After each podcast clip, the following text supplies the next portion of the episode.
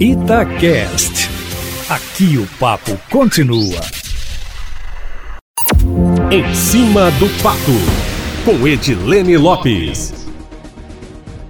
O novo comando da Polícia Militar foi definido e o novo comandante, conforme já havia adiantado a coluna em cima do fato, na última quinta-feira, aqui no plantão da cidade, Eustáquio Ramos, será o Coronel Rodrigo Souza Rodrigues, que é o atual chefe do Gabinete Militar e coordenador da Defesa Civil Estadual. Ele entra no lugar do Coronel Giovanni Gomes, que foi para a equipe do governo federal presidir a Fundação Nacional de Saúde, a FUNASA. Informação que também foi adiantada aqui na coluna. O Coronel Eduardo Felisberto, que é o atual comandante do Policiamento policiamento da capital será o chefe do Estado-Maior.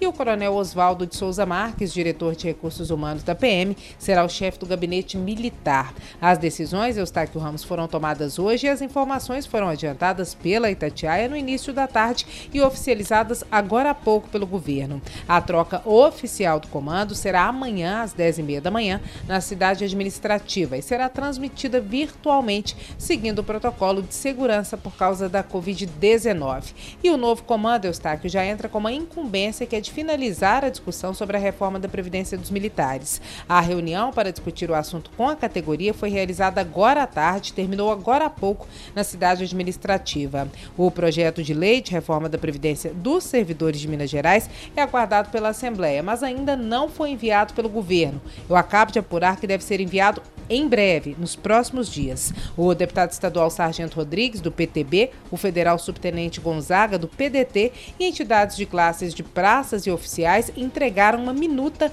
com o esboço de um projeto que segue a linha da aprovação federal, que determinou contribuição de 9,5% para 2020 e 10,5% para 2021 para ativos, inativos e pensionistas. A proposta também garante a aposentadoria com valor integral e transforma o Fundo de Previdência Militar em Instituto de Proteção Social, que é mais amplo.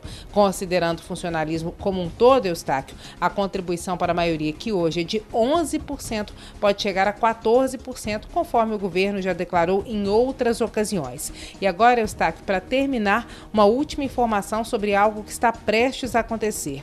O governador Romeu Zema tem até quinta-feira, depois de amanhã, dia 4, para sancionar ou vetar parcialmente ou totalmente a lei proposta pelo próprio governo, mas que recebeu uma emenda na Assembleia Legislativa que prevê o impeachment do governador caso ele não cumpra com os duodécimos, que são os repasses mensais feitos aos outros poderes, ao Legislativo, ao Judiciário, ao Ministério Público.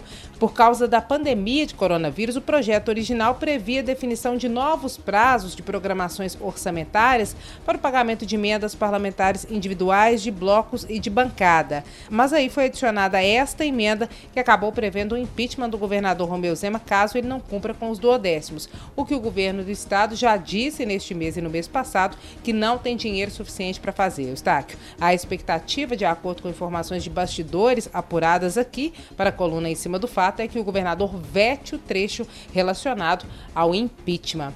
Eustáquio, é isso. A coluna fica em áudio e texto no site da Itatiaia, então vocês podem acessar todas as informações logo depois que a gente entra no ar.